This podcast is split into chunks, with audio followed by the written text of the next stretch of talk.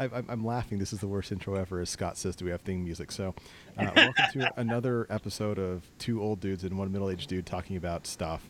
Um, is this a podcast? We don't know.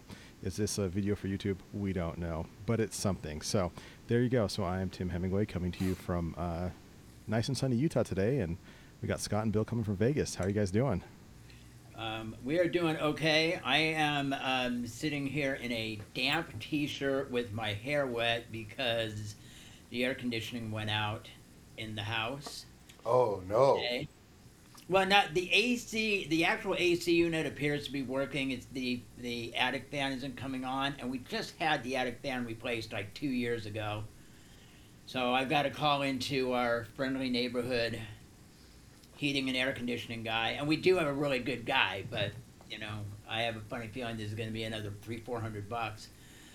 Um, in the meantime, we, it's it's like eighty four degrees up here on this floor, and we've got the uh, the uh, swamp cooler that I bought for the garage back when Scott and I were rehearsing out there. Oh, that is man. up in my wife's office. Just trying to take the edge off it a little bit because she's too hot at anything over about 73. And of course, we live in Vegas, so you know that makes all the sense in the world. So, what is the uh, temperature down there right now? It was hot today. It was like uh, we didn't hit hundred, but I was out in Red Rock, um, and it was Ninety-one, where I'm at. 101 where you're at. Well, you No, live in ni- the 91. hotter part of that. Ninety-one. Yeah. Okay. Well, it was hotter than that earlier. It's not. That's right now, right? Yeah. Yeah, because it was 93 out in Red Rock, and Red Rock's usually. I mean, Red Rock can be 10 degrees cooler than the rest of the valley. Not all. Ninety-nine was the high today. So it so was. hot. I'll uh, I'll just be happy with my mid 70s and overcast Yeah. today. Take it. Yeah, it was awesome for a couple weeks before this, but then it just, you know, the hammer fell and it did so quickly. So Hey, anyway, quick, well, quick question: Is this is this like a, a weather show? Is that what it is, or uh, are we going to talk about guitars? And now, at this time, hey, Bill. sun th- will be coming up over here, all the way to the east.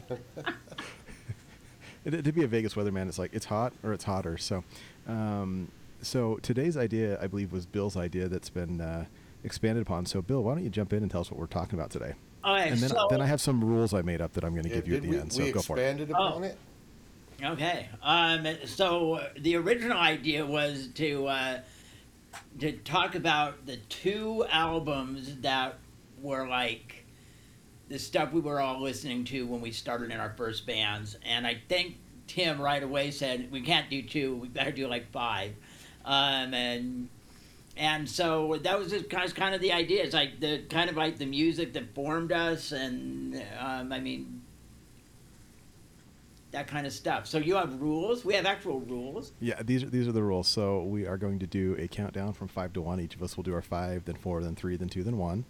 Um, is the way we're going to get there. Um, and then the rule is because I know everybody here loves to talk. You get a maximum talk time of 15 minutes, which works out to be three minutes per album.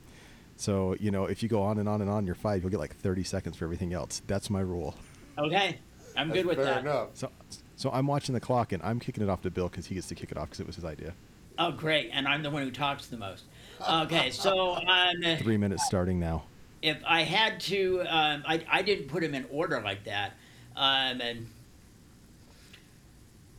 probably um, number five would be Fly Like an Eagle by the Steve Miller Band. Um, and that was just this weird mix of psychedelia and blues. And we did a couple of songs off that. We did uh, Take the Money and Run and we did Rockin' Me. Now I have to say though, um,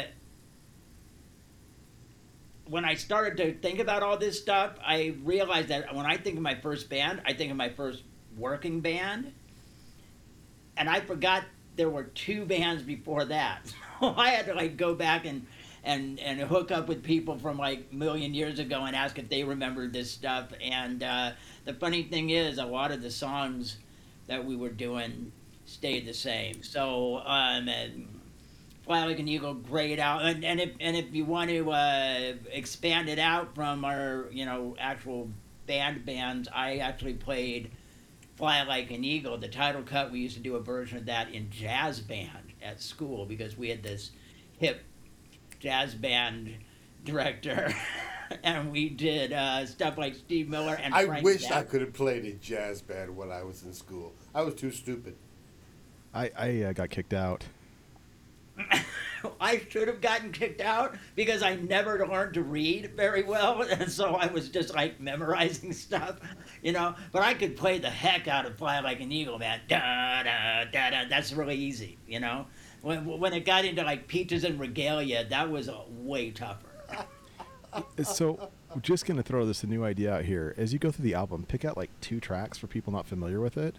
If you can, off top of your head, and maybe afterwards we'll put together like a Spotify or Apple playlist or something. I have to do like top So- two or three so- picks. Yeah, the, the the two big ones on that album were "Take the Money and Run" and um, "Rockin' Me." Those were um, really simple songs that any you know somebody who's just starting to learn how to figure out what a guitar is all about um, can play pretty easily, and uh, and we played them all the time. Nice. Hey, and you kept it right at three minutes. Good job. Woohoo! Hey, Scott, it's your turn. I didn't go in in any order or, and there's just too many records, too many albums. To, like, so for me, stuff from when I was a kid was what I'm gonna go through. Like in and this Dion and the Belmonts Woo! live at Madison Square Garden. Now, I've never played any of these rec- any of these songs really per se, but my mom listened to this record all the time. It's one of her favorite records. Dion and the Belmonts is one of her favorite bands. We're from New York. We we like Dion. Live Madison Square Garden, backing band Billy Vera and the Beaters. This is an amazing record. Uh, Well, the Billy and the Beaters is a great band. I see them at the Palomino all the time in like the mid '80s.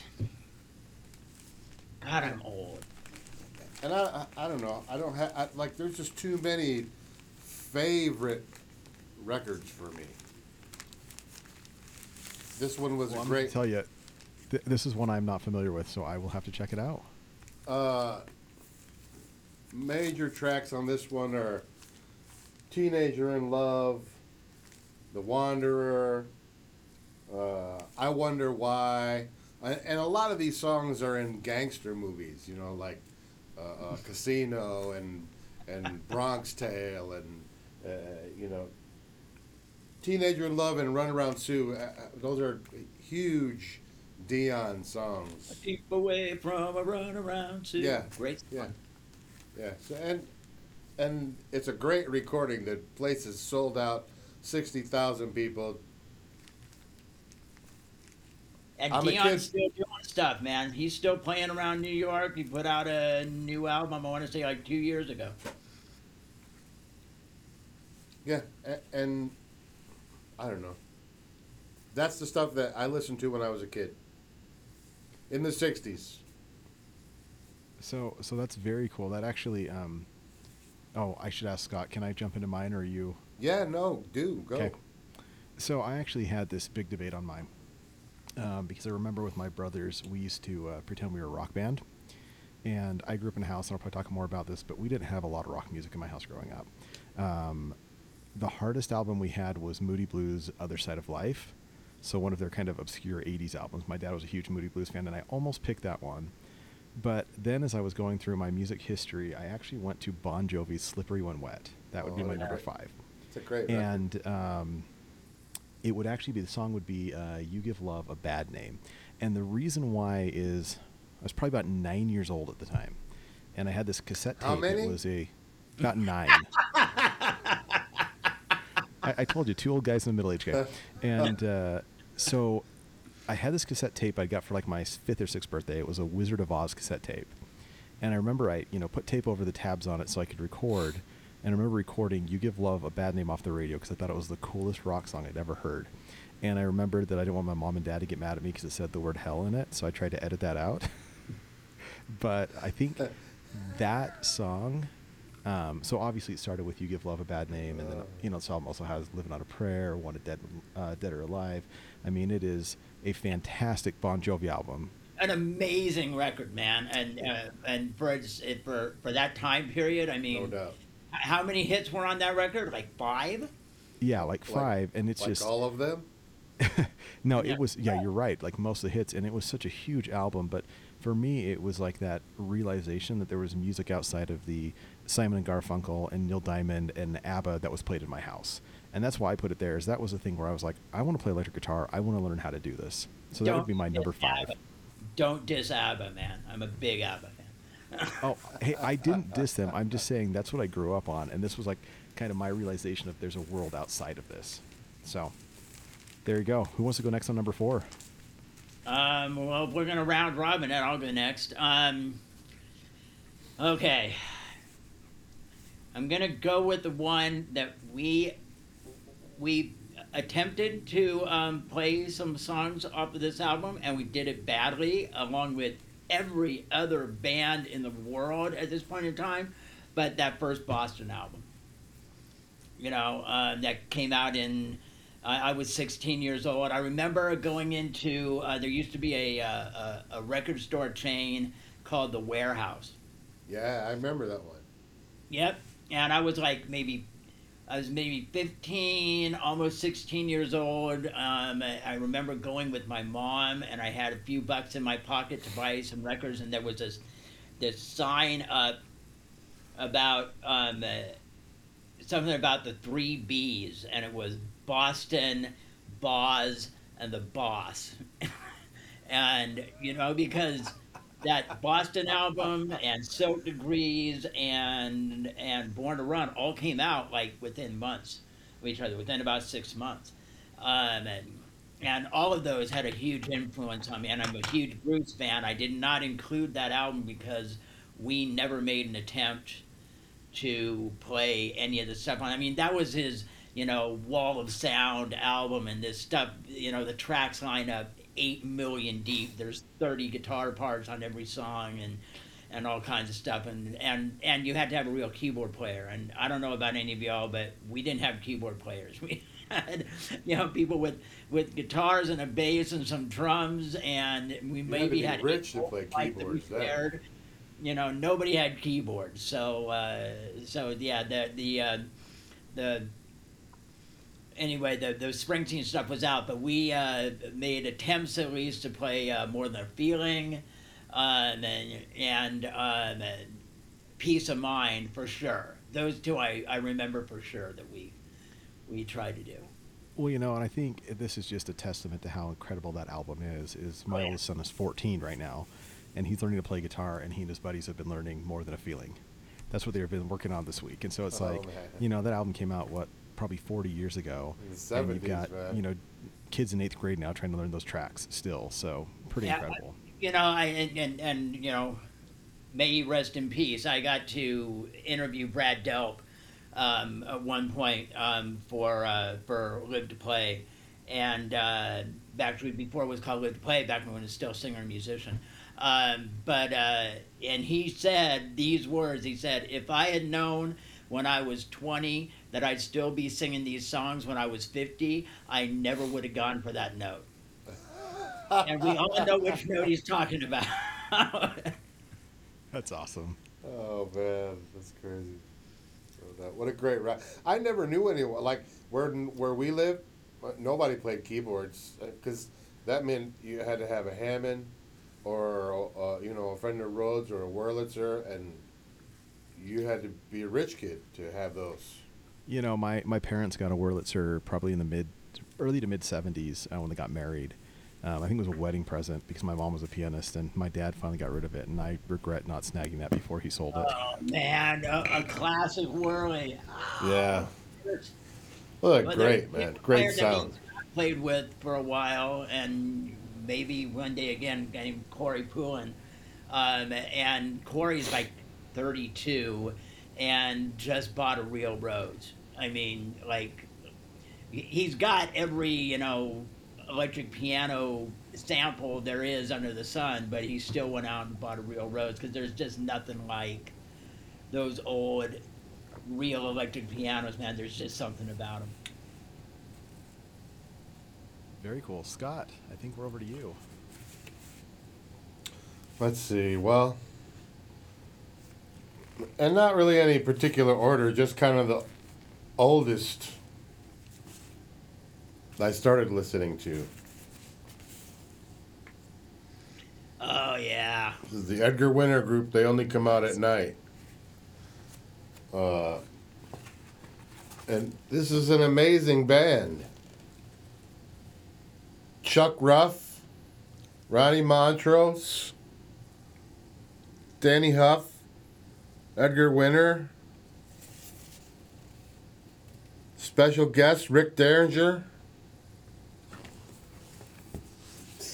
yeah, that was a great record, man. Yeah, Huff was an amazing producer. Um, he did a lot of great stuff. Yeah, Dan Hartman. Dan, Hartman. Yeah. Yeah, he, and he, you know, this is the original record from when I was a kid. Dan Hartman, I can dream about it.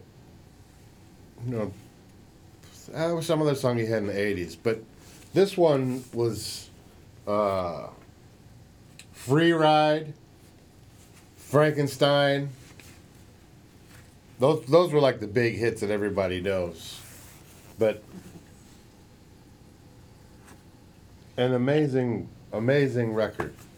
I, We I can't tried to believe play Frankenstein. Nobody I knew tried to play Frankenstein, but we all tried to play Free Ride. Yeah, we all tried to play free ride. That was that was the big like AM you know radio song then. Yeah, and they all they all looked cool. I always thought that's like wow what a that's like that's like a rock and roll band, you know. But in the in the seventies that was a rock and roll band.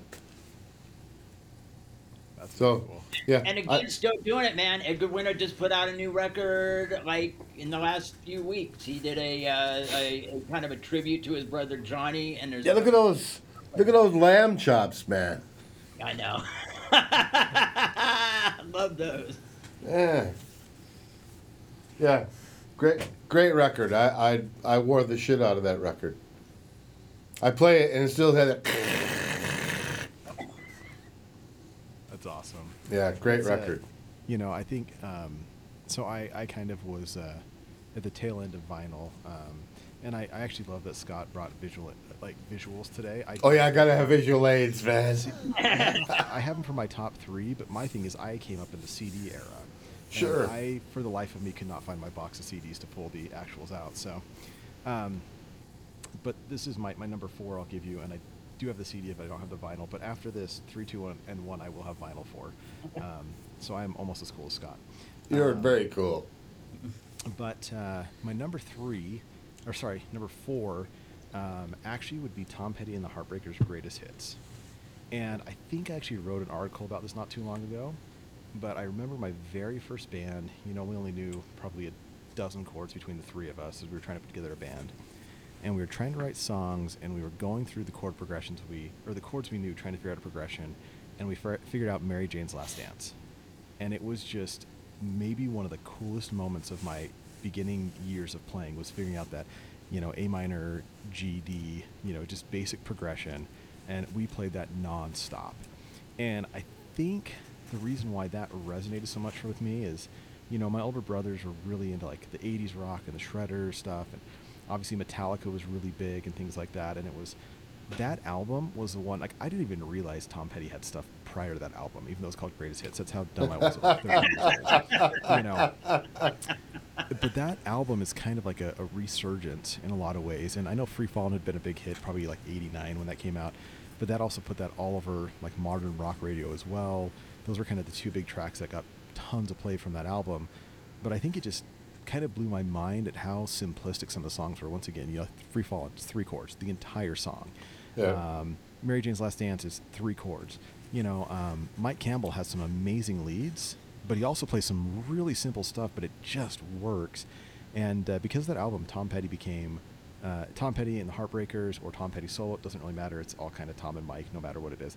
Um, just became kind of like, for me, like the definitive of like American songwriting. Like I just love everything about that band, and and honestly, when I look at like bands I have not seen live, my biggest regret is not seeing Tom Petty live. I Yeah, saw great Tom stories. live a times, um, and I saw the uh, what was that one Southern something. Uh, the Southern guy- Exposure Southern accents. or Southern, Southern accents. Yeah, That's saw the it. Southern Accents tour with the horn section at the Wiltern. That was a great show. Uh, saw uh, the Heartbreakers backing up Bob Dylan once, which was a really Oh, interesting. that's so show. cool. Um, Well, I think and- Southern Exposure was a strip joint in Rancho Cucamonga. Um, I think it's one in Utah as well. It's, I was not going to bring that up, but now that Scott did, I, I would I would say that's. I It just came to me. I'm like, wow, where'd that come from? I must have went there after a Tom Petty concert. But, but you know, I mean, Tim brings up the simplicity, and but a big part of that was that just, I mean, Tom was a great writer. Another one, sadly gone. Um, and- but that band, oh my God, that band. And and the guy who never get, does not get enough credit in that band, as far as I'm concerned, is Benmont Tench. Oh yeah, Uh, keyboards. Yes, he is. Yeah. I would 100% agree with that. I mean, he very rarely plays anything that seems super flashy, but it just fits in so perfect. I mean, it, you can't imagine a song like Breakdown without his parts. You just can't. Who would else? Who else would play in that band? I, I, you you couldn't even think of another keyboard player that could fit.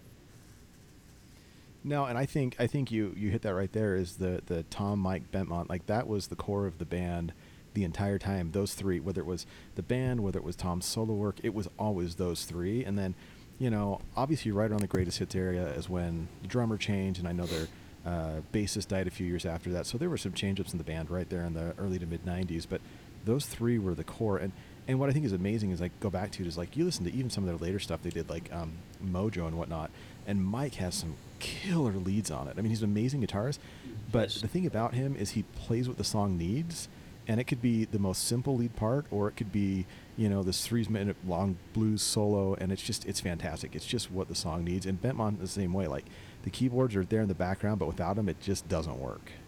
the thing about Mike Campbell too is though is that he's um, he's way better than you think.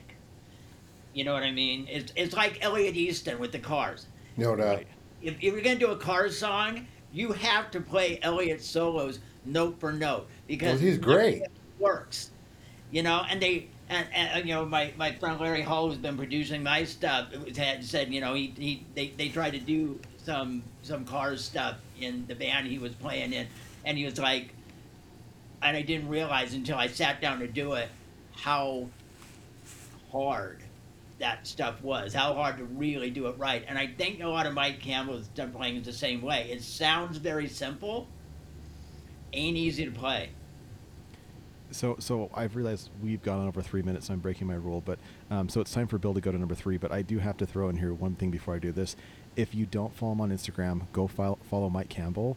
About once a week, he sits down and just breaks down one of their songs and talks about the songwriting process and shows the different guitar parts. Incredible. Just go I follow. think him. I've seen that on YouTube. One of these He days, probably I'm does it there, gonna too. Actually, get an Instagram account, huh? Um, I- Everybody wants to see Scott's photos. Okay. Anyway, Bill, number three. Okay, um, uh, okay, um, number three is one of my very, very favorite records of all time. and It's one that by one of the biggest bands in history, but it's an album that nobody ever talks about. And the band is the Eagles. Um, the album is Wait, nobody ever talks about them. no, nobody talks about this album. The album is On the Border. Oh, great record. I have that on vinyl. Huh? What was that? That's that's one I have on vinyl. But keep going. Yeah, you know, I I still have it on vinyl. I didn't Me pull too. it out. Um, uh, there was so much about that record. I mean, um, we tried. We did two songs off of that album. We did "Already Gone," um, and we did uh, "Best of My Love." Um, and best of my love is where is the song where I really started to learn how to sing vocal harmonies. Um, you know, that's. I'm still not a great singer, but I sing pretty good harmony, and I can do things like sing sevenths that a lot of people can't do. And I learned that from that song when I was 16 years old.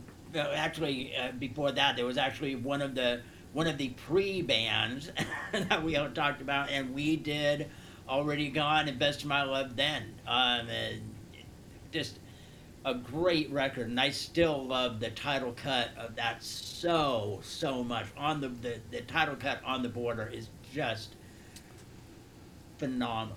That's a great one. That one and uh, James Dean, James Dean, Good Day in Hell. Old Uh, 55. Five. Oh my God. You know, um, and, and and the Eagles didn't even write Old 55. That's a Tom Waits song. Uh, I, I remember seeing the Eagles a couple of times, and Glenn used to say, "Yeah, uh, Tom wasn't a big fan of our song, uh, our version of this, uh, until he saw the royalty checks." Yeah. then he was good with it. They kind of had that little, like, I don't know what you call it, like songwriter family with like J.D. Souther and Jackson Browne, and, uh, you know, they all kind of shared stuff. Jack Tem- Tempson, is that how you pronounced it? I can never remember, but he he, he co-wrote "Already Gone." Right. Um, uh, he co-wrote "Peaceful Easy Feeling." There was, uh, you know, um, just what a what a freaking great record. And again, nobody talks about it. Everybody talks about that first album. Everybody talks about one of these nights, which is when they really went completely huge. But to me, the thing that's interesting about On the Border is that there's two producers on that album. They started out with Glyn Johns, who I mean did the Rolling Stones and Led Zeppelin and everything else, and he was the guy who did their first two albums. But they wanted to be more of a rock band, and Glyn said to him, "You're not a rock band. The Who is a rock band. That's not." you." and and as somebody who had worked with the Who, he knows that stuff. But um, uh, you know, Glenn especially wanted to be a rock band, and so they ended up going to a different producer and going a completely different direction. Um, and and it worked, man. That's Yeah. awesome. Love that. Great record.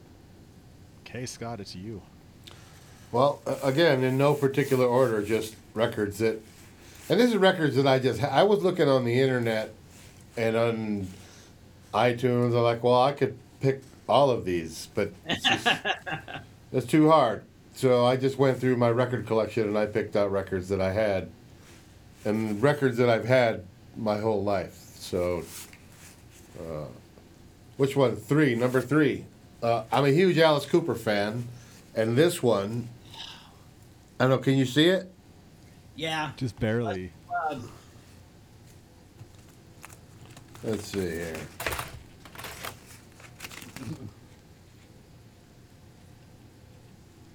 yeah, there you go. Alice Cooper, Muscle of Love. What a Yeah. great, great record, man. So, so is that the actual cover? Just the cardboard, Yeah, cardboard box? it comes in a cardboard box, Oh, that's and so I mean, you know, uh, mine is it, it's beat up So because cool. it's it's my record, and then the inside is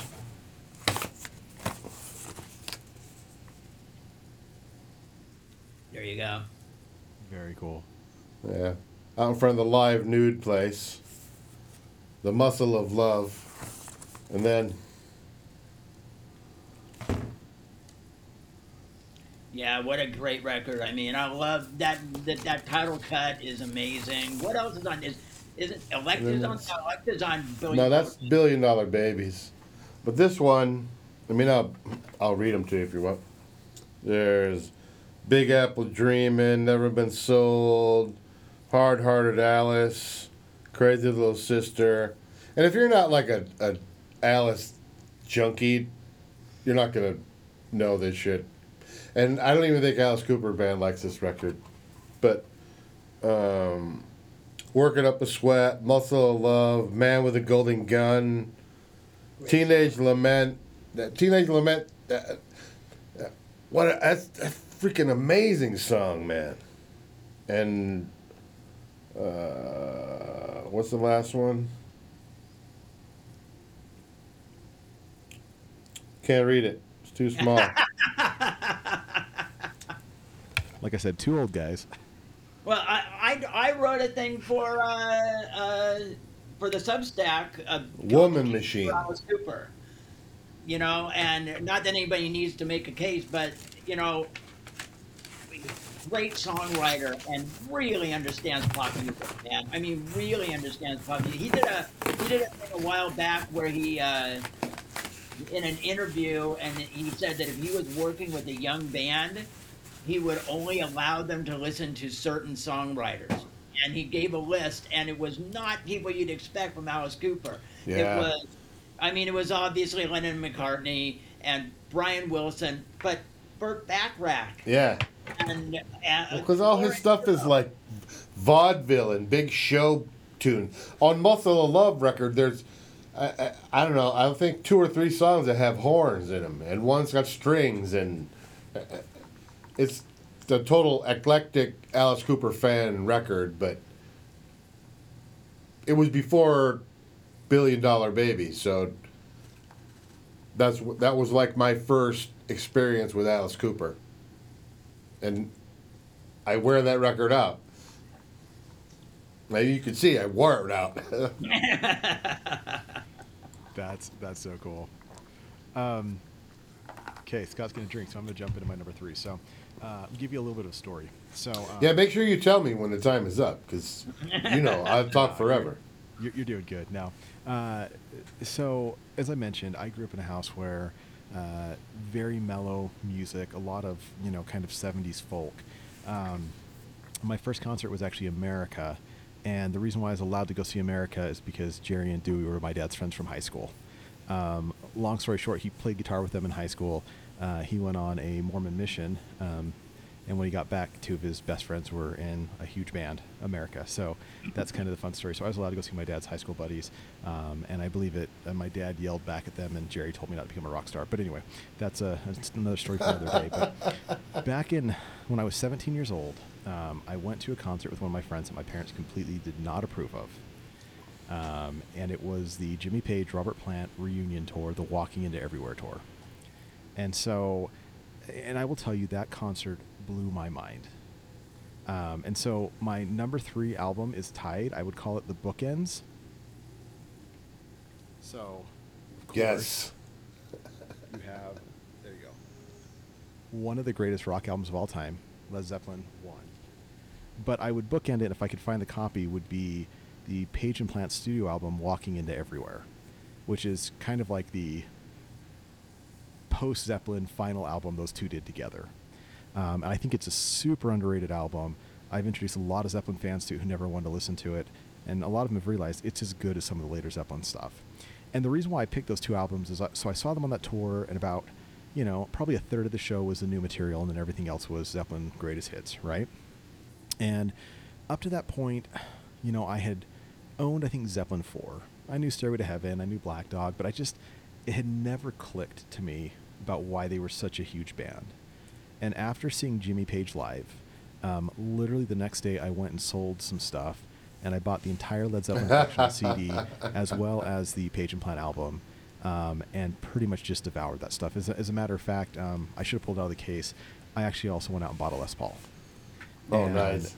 Because of Jimmy kind of- Page.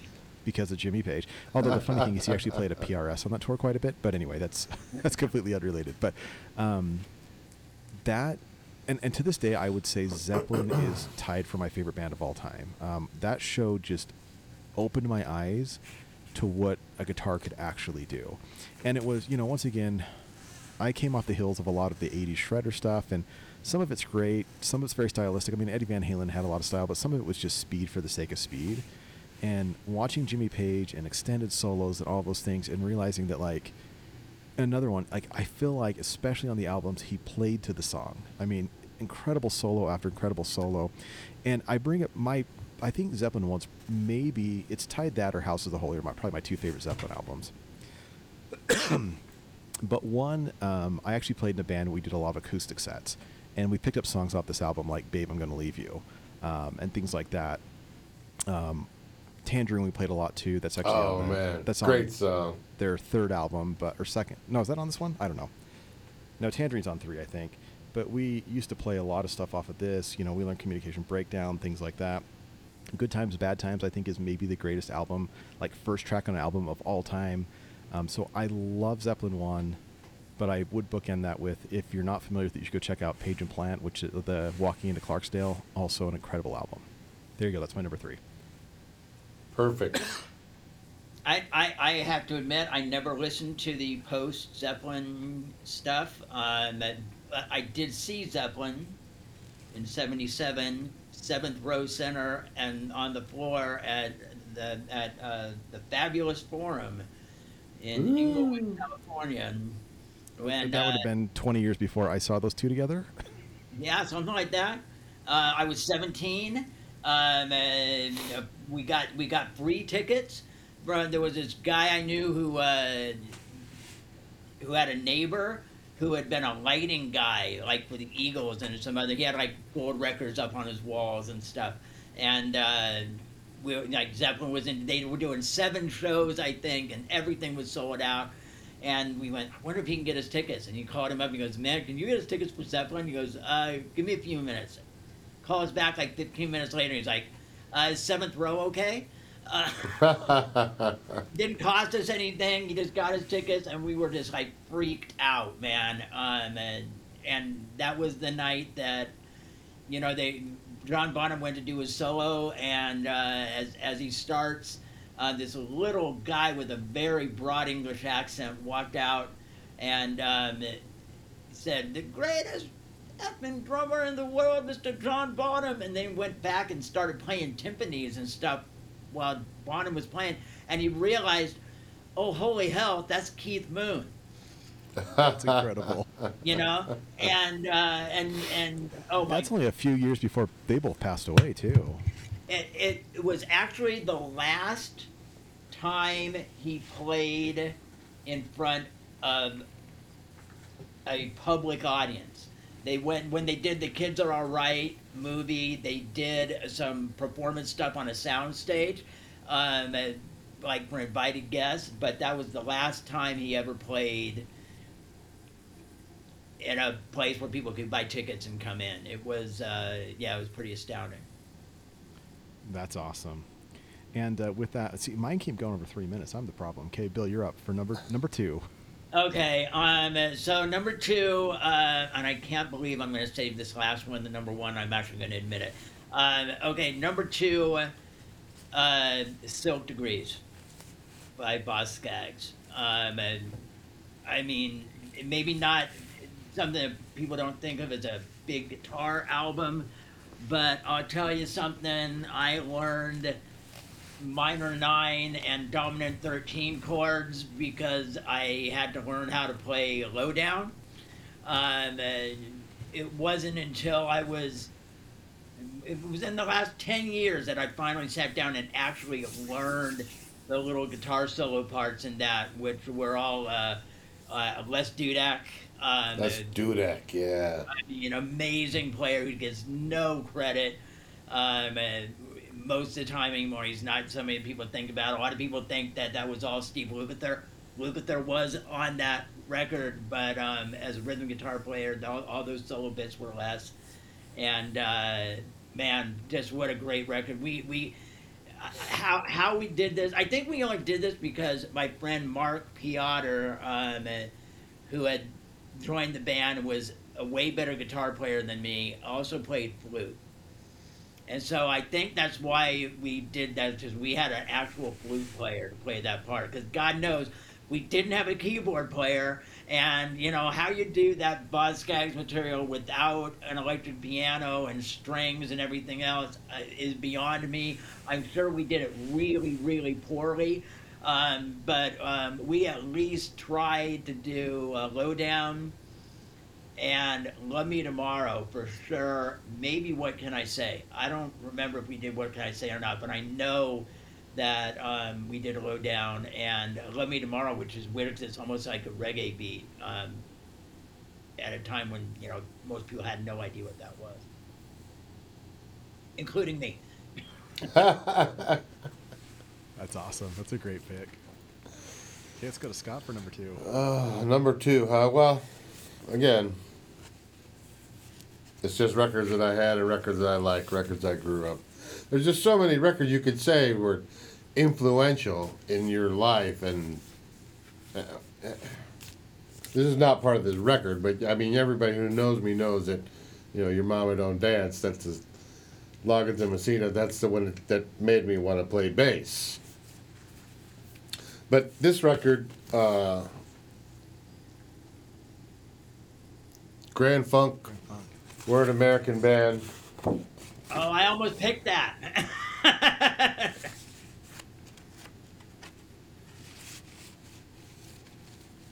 On the gold vinyl. The gold. That's very cool.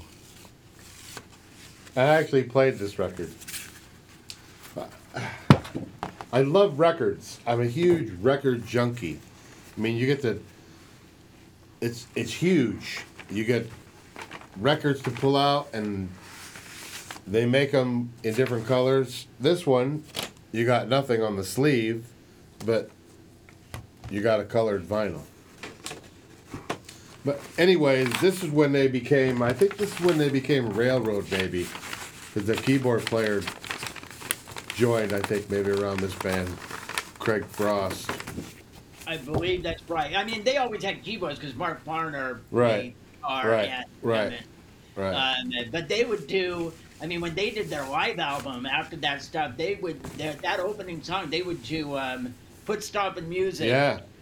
Two Both keyboards. Great Yep. keyboards, man. It No was doubt. like there was no guitar on that song, No man. doubt. Carter and Craig Frost were both playing Hammonds. It was pretty cool.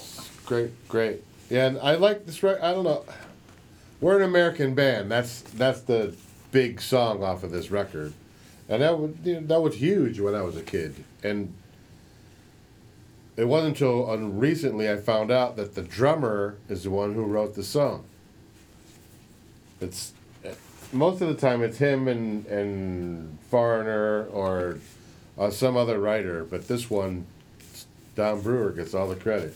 And Is this the album that Zappa produced, or is that the album that Rundgren produced? This is Todd Rundgren produced. This is the first one with Todd Rundgren. You know, I think when they say it was Criteria Studios in Miami, Florida, with Todd Rundgren, like 1970. I don't know, something. But yeah, what a great record. and we all played American Band. Yeah. I mean, and and to this day, it still goes off every once in a while. I've got a bunch of people on my phone that are set up with a custom ringtone, and, and for a while, anybody I was playing music with, if I got a text, it played a little snippet of "We're an American Band." um, uh, Great Yeah. record. Great, Great record. That's that's awesome. if I don't have a custom ringtone, I want one. We'll talk about that later. What I want though, I'm gonna make my I'm gonna make my choice. Um, actually, probably right said Fred too sexy would be mine, uh, just because that would be really weird. Um, okay, so my number two. Uh, now I have to throw in my number two. Actually, should be number one, but there's a story progression between two and one, which is why they're in reverse order. But that's okay. So I've already talked about how my family did not listen to a lot of rock music, but uh, it would have been Christmas of 1993. I got my first CD player. And for Christmas, my mom got two CDs. And I happened to have them both on CD and vinyl. I could only find vinyl for one of them, but this is the first half of the collection. Oh, Oh, yeah, yeah, I knew that was coming. So anybody knows me um, knows that the Beatles are. That's basically what I learned to play on. So I got my mom got that and the the red greatest hits and the blue greatest hits, the two greatest hit collections. Yeah. And I basically listened to those four albums nonstop for probably a year. Um, I went out and bought a super basic Beatles guitar book and learned basic chords on everything. And you know, I I mean, I was born a decade after the band broke up. I was born three months after John Lennon was shot. I mean, there's no reason why, you know, when I was in middle school or junior high or whatever, that I should have been as fascinated by the Beatles as I was. But I was that weird kid when everybody else was, you know, loving Nirvana and Smashing Pumpkins, I was listening to my Beatles albums. Um, but I mean, because they were great. I remember the first time I heard Revolution, and that just over the top distortion where he's, you know, John's overdriving the preamp and the console. I mean, ju- that just it opened my eyes again to music, and suddenly it was something that I had and I had accessible in my house, and I learned to play literally everything on these albums. I to this day, like I pull Beatles songs out right and left when I'm playing, just 'cause I, for, I I probably learned almost all their songs at some point or another. I've got, you know, the complete scores. That was like the next book I bought that has all the parts. Um, uh, Scott would appreciate this. Just this year for Christmas, I got a, a, uh Hofner uh, violin bass. Oh yeah, very Um, cool. And I, you know, of course, I strung it up with the uh, same flat wounds that Paul uses on it. Um, Bill knows this. I have an Epiphone Casino as well because of John. Um, I think in the last time we talked about my Dr. Robert pedal, which emulates the uh, Vox UL 70 or whatever it is, that obscure hybrid tube sol or yeah, the hybrid tol- solid state tube amp that they used on Revolver and Sergeant Pepper. I mean, um, I just cannot get enough of their music, and so I have to put them there. That that was I wanted to be a musician, but that was the band, that was the music that took me from wanting to learn to play to putting in the effort to actually learn to play. You know. So anyway, uh, such a huge influence for me. So there you go, Beatles greatest. I know hits. like like one. I know a few Beatles songs, but my favorite Beatles one that I learned to play, "You Know My Name." That's awesome. I love it. Do you know that song? I, I learned it years ago. I probably couldn't play it right now, but such a great. It's only it's two chords. oh, is it? the entire song's two chords. Yeah, I'd have to go sit down and look at it again. That doesn't surprise me at all. Uh, great and, and song. that would be that would be another band where I think you know you look at them and and I think in a lot of ways George Harrison kind of defined what a lead guitarist was, and I think he was far better than people ever gave him credit for. Absolutely. yeah, He, he is one of my favorite guitar players of all time. And if you just look at his progression throughout the years, like where he starts and what he's playing at the end, plus, I mean, Paul's bass lines, it's so fun to look at their progression and see just how amazing. I mean, they were great when they started and they just got better and better and better. And I think, you know, even some of their solo stuff, you just continue to see that progression from them as musicians and whatnot. So, anyway, I will stop. I'm way over three minutes. Bill, it's your number one. Okay, um, uh, so before I go to number one, I'm gonna mention you talked about you know the Beatles thing was from your mom. Um, uh, when I was growing up, there was this. We, we had this this uh, kind of pony wall between the dining room and the living room with cabinets in it, and one of those cabinets was where the records were. They're my parents' records, and there were a few albums in there that that stuck with me. Um, weird stuff. Uh, John Denver's uh, Rocky Mountain High, which is some great songwriting on that. Whatever you think about John Denver, there's I still have it. this great record. Um, that would there, be another one I grew up on. So, there you go. Yeah. There was uh, Blood, Sweat, and Tears greatest hits, you Yeah, know, great. and not a surprise that I ended up in horn bands later on. Uh, the Best of Bread. Oh, Don't love it. give me any crap about it. Again, Love great it, man. man. Guitar Man. Yeah, Guitar Man, Mother Freedom, um, uh, you know, uh, great Yeah. stuff. The one that, that sticks out to me, and I just listened to it again the other day, um, uh, Trilogy by Emerson, Lake and Palmer. How that ended up in my parents' cabinet, I have no idea. It makes no sense at all. There wasn't a hit on it, but I'm a huge prog rock fan, and that, that's where it started. But number one, and I can't believe I'm going to admit this, is not necessarily my favorite album of all time, but I know it had big impacts on me as far as being in a band and doing that stuff. And it has to be Kiss Alive. Oh, great. Without a doubt, man. I love it. That's awesome. Yeah. First the first gig I did with the, the band before my we, we did one thing we played at a party and we all painted up, man. Yeah. And we were, and we were only a three piece, so um, there was no Love ace.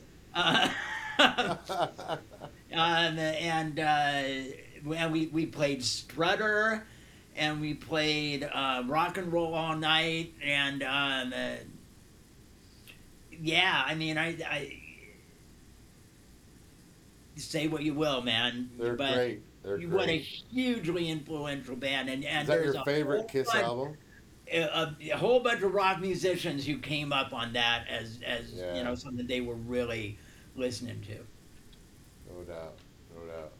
Is that your favorite Kiss album? Yeah, I mean, I wa- I was never honestly, I was never a huge fan of the studio stuff except Destroyer. Destroyer is an amazing record, um, but uh, yeah, that album was just, you know, I saw I, and and there is there. Well, I'll put a link on it in here. There is actually a, a full video of their shows at Anaheim Stadium. You can see the.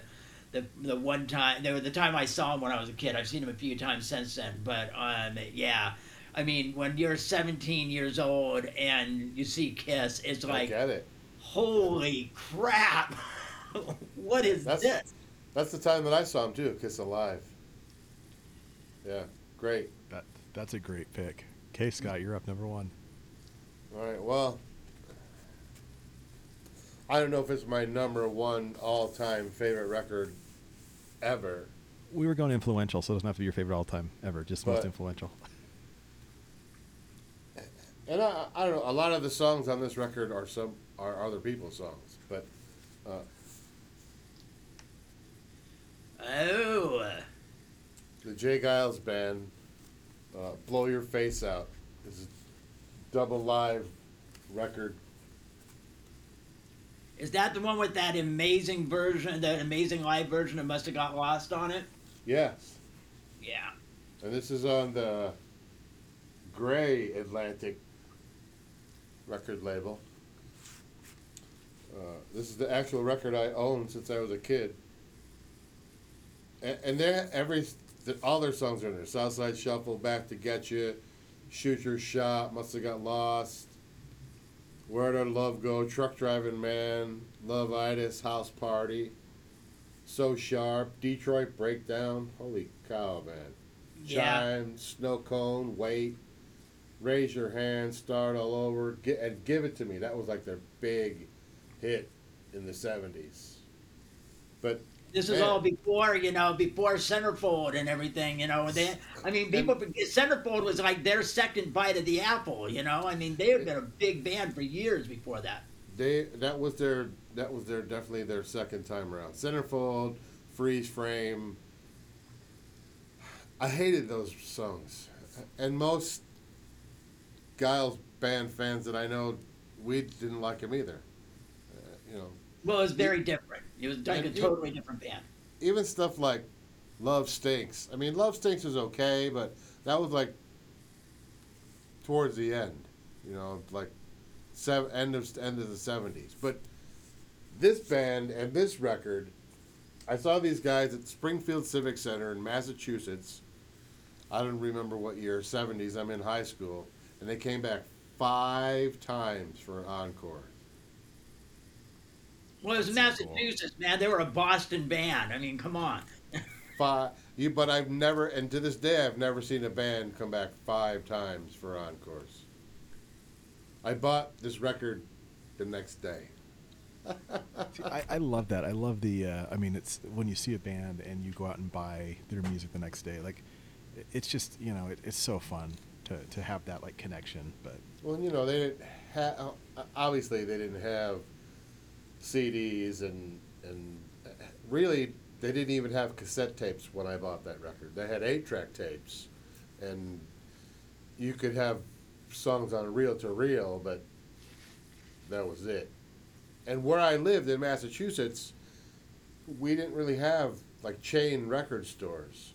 We had one record store that was a mail order record store and you could go in there and buy rec- it was a huge place you could go in there and buy records but you had to know the record label that the band was on because it wasn't it they didn't have j. geils and then you know joan baez uh, you know i mean they had atlantic records motown uh, you know you had to know which label they were on and then you could go and i would be in there for hours Oh yeah, I love record stores, man. I miss you record know, well, I I miss them too, and we actually have two here in Utah that are quite good. And um, every once in a while, when I get a chance, I just go and I just love it. I miss you know, for me, obviously, it wasn't the record store. For me, it was the CD store. But I miss just spending hours in there and going through and flipping through what we had, and sometimes buying stuff just because you knew the name and you knew the cover. But, um, but anyway, I, I have to jump into this. I'm gonna go to my number one. But before I bring it up, I'm gonna ask Bill. Do you know what it is?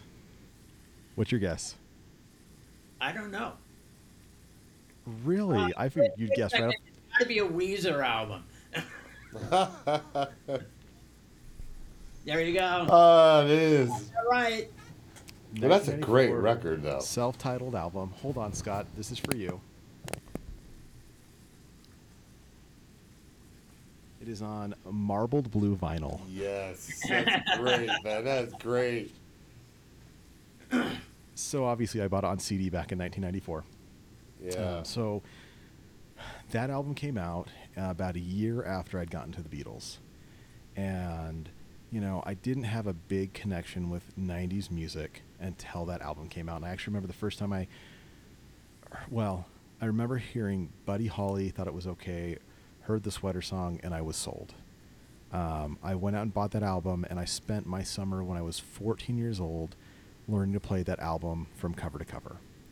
Um, that you know it was interesting because I started playing in a band kind of the year before. Um, I'd mentioned we were playing some Tom Petty stuff, we were playing some Beatles stuff, we were trying to do some Aerosmith stuff, um, but not really popular with the kids our age at that time.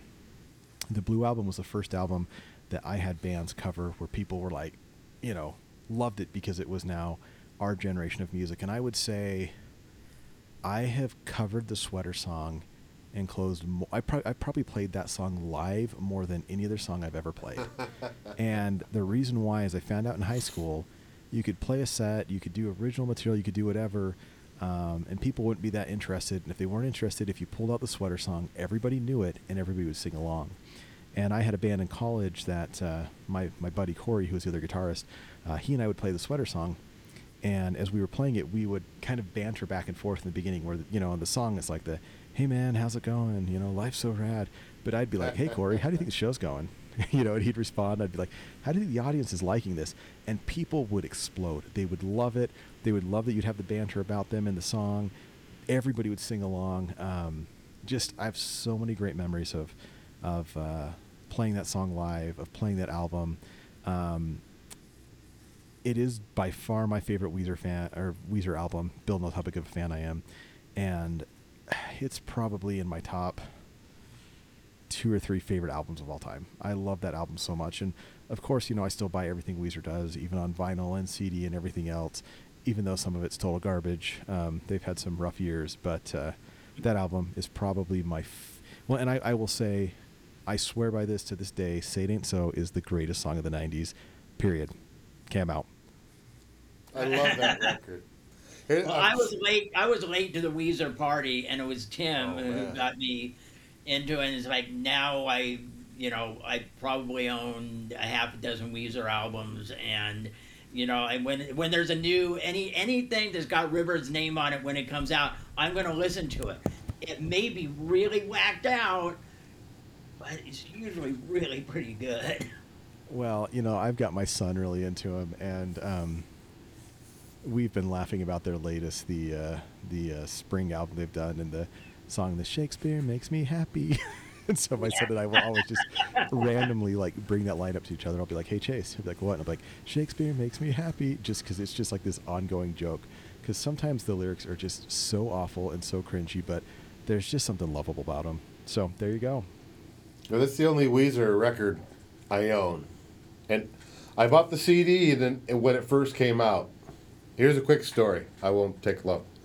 I'm working as a sound man at this club in West Hollywood called Luna Park, and I get to be the sound man in the big room tonight. We have this this guy from Israel come in and blah blah blah blah. So I'm gonna play some music on the on the PA before I put on the Weezer CD I'm cranking it. Sounds amazing. The head bartender girl comes up to me and says, If you don't take that off right now, you're not getting another drink the rest of the night. the entire bar staff hated it. Hated it. And they gave me dirty looks all night long. That's incredible. Oh, I love that record though. It's a great I- I- record. We, we must be wrapping up because Scott's got disco lights going on behind him. I, I'm not sure why, but I think because everything's so wireless around here that sometimes some interference comes along. Yeah, it was actually really, it was really cool. It was flashing. It was like blue, then green, then red. I, I was going to say we're almost to our recording limit with this program, so we better wrap up. Who's got honorable mentions? Anybody? Oh God, um, Captain and Me by the Doobie Brothers. Um, and uh, again, you you know it's a you know it's something with staying power when you're still playing the same songs 35 40 years later neil diamond yes absolutely i had that record This is an amazing, amazing record. This guy is an amazing songwriter. Holy cow. There's not one bad song on this record. nope See, I, I would throw out mine's going to be more '90s. Mine would be um, I would throw Blink 182 in there because it introduced me to punk, which I played in a lot of punk bands in college. Green Day would be in there, Dookie. Um, I would probably throw in when I first started learning to play. It was kind of Aerosmith Resurgent. Get a Grip was a big one we tr- learned a lot off of. Um, you know, I could keep going down that, but Chuck yeah, a lot of Berry. mine would be. That's so cool. London Londonberry Sessions. Do you know that one? I'm not familiar with that one. Half of it's li- half of it's live and half of it's studio. This is where like my Ding-a-Ling came from and Oh, reeling yeah. and rocket. Uh, it all all London players backing him on. Amazing! It's you can find all the videos now on YouTube. Amazing, amazing. well i guess that's it you gonna That's wrap it. this Well, we, Oh, got to wrap this up before we get cut off. Oh, there's another one. Scott Scott will keep going with everything he owns in the collection. No. Yeah. um, so we'll, we'll we'll fade out and we'll just let scott keep throwing albums Okay. Well, with this, this has been fun, guys. Let's put together a playlist so people can check it out. And you know, My first record. Say anybody who's a that's awesome. Anybody who's paying attention to this on the internet, um, you know, let us know what your top five are, what your favorite albums are. Amazing. And, uh, with that, uh, I'm an hour behind you guys, so I'm going to take off and go to bed. You do that. Oh, and we have actually had a request for a uh, a uh, show. Um, uh, somebody wants us to talk about the pros and cons of NAMM. Are you going? Why should you go? Why should you care? Everyone should at least go once. Say, I say next week or two weeks or three weeks from now or whenever we actually do this again, whatever this is, that topic. That's We're good. what we're gonna do. Okay. See you guys. See you guys. Have a good night. Okay, Bye-bye. before now that we ended that, um, before I'm gonna stop recording right now. Uh,